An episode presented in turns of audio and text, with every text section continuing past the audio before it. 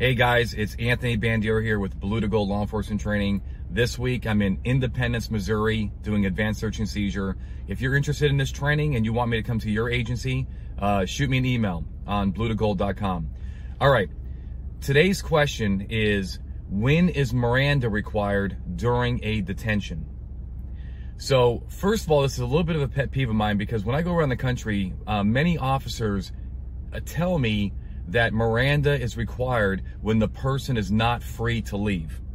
They were taught this, um, but unfortunately, it's bad training. Um, and oftentimes, it's the lawyers that are training them to say this. That is not the legal standard. Being not free to leave is a detention, but we know that during detentions, Miranda is not required. Um, for example, doing a DUI investigation, how many times have you read Miranda to a DUI suspect during FSTs? Almost never, because it's a detention and you're you're in the investigative phase. But yet the person is not free to leave. Certainly, if the person turned around and started walking away, you would detain them and probably arrest them for obstruction and so forth, um, and then arrest them for the probably DUI as well. But my point is, is they are not free to leave.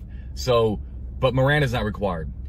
Instead, officers need to articulate that it's that Miranda is required when there's actually three components. One, arrest like custody.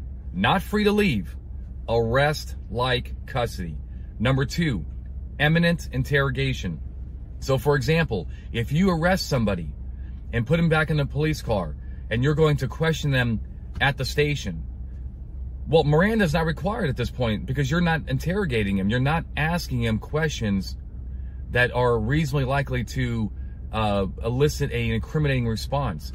You can wait for the Miranda until you get to the station, or you can read it on scene, and you will. You know, it's not going to expire that soon. And finally, the, the third requirement is known officer. Um, this makes sense because if you have a suspect that is in jail pre assignment of a lawyer, right? That's when the Sixth Amendment kicks in but you have somebody in a, a, a holding cell or pre-arraignment for the 48 hour holds, whatever, you know, your state does, and you insert an undercover agent into that jail cell and that person confesses, that is valid. That can be used against them. So three things, arrest like custody, imminent interrogation, and known officer. Let's go back into the um, arrest like custody. So there are times when Miranda will be required even though you have not intentionally made a formal arrest. Let's say you put handcuffs on somebody and put them in the back of a police car. I mean, more times than not, that is going to be arrest like custody. A reasonable person would believe in, in those circumstances that they were formally arrested. So that's when Miranda is required. Um, pointing a gun at somebody and telling them to get on felony prone and lifting them up. I mean, you it's possible that the courts are going to look at that as just a detention and not arrest like custody, but you better have facts that back that up. So, for example, if this suspect is believed to have committed an armed robbery, well, that force, the, the pointing the gun and felony prone, match the circumstances. So the courts may say, well, look, that's that's a detention, not an arrest. But you point a gun and you felony prone out somebody for stealing a candy bar, that is going to certainly be arrest like custody and we may have an excessive force claim as well.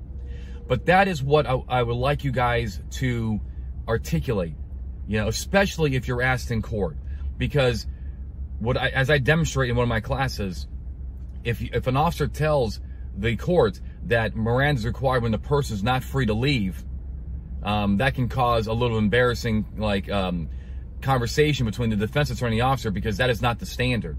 And if the officer did not have probable cause um, at that particular point, then the officer is basically articulating that he or she committed uh, unlawful arrest. It's I'm not gonna go down that road. I can explain it to you if you want. Um, but my point is this: articulate that it's arrest like custody. Would a reasonable person in those shoes believe that they have been arrested? If the answer is yes, Miranda is required even though you may have not intentionally wanted to arrest them yet. But that's just the way it works. I hope this helps. I hope moving the ball forward. Keep your questions coming. Please subscribe um, to my YouTube channel and also to Legal Updates, and you'll you know you'll be notified uh, when these videos come out and so forth. But until next time, stay safe. When it comes to legal training, we're the gold standard. Visit bluetogold.com or call 888 579 7796 today to purchase the Search and Seizure Survival Guide, register for a class, or learn how to bring our search and seizure training to your agency.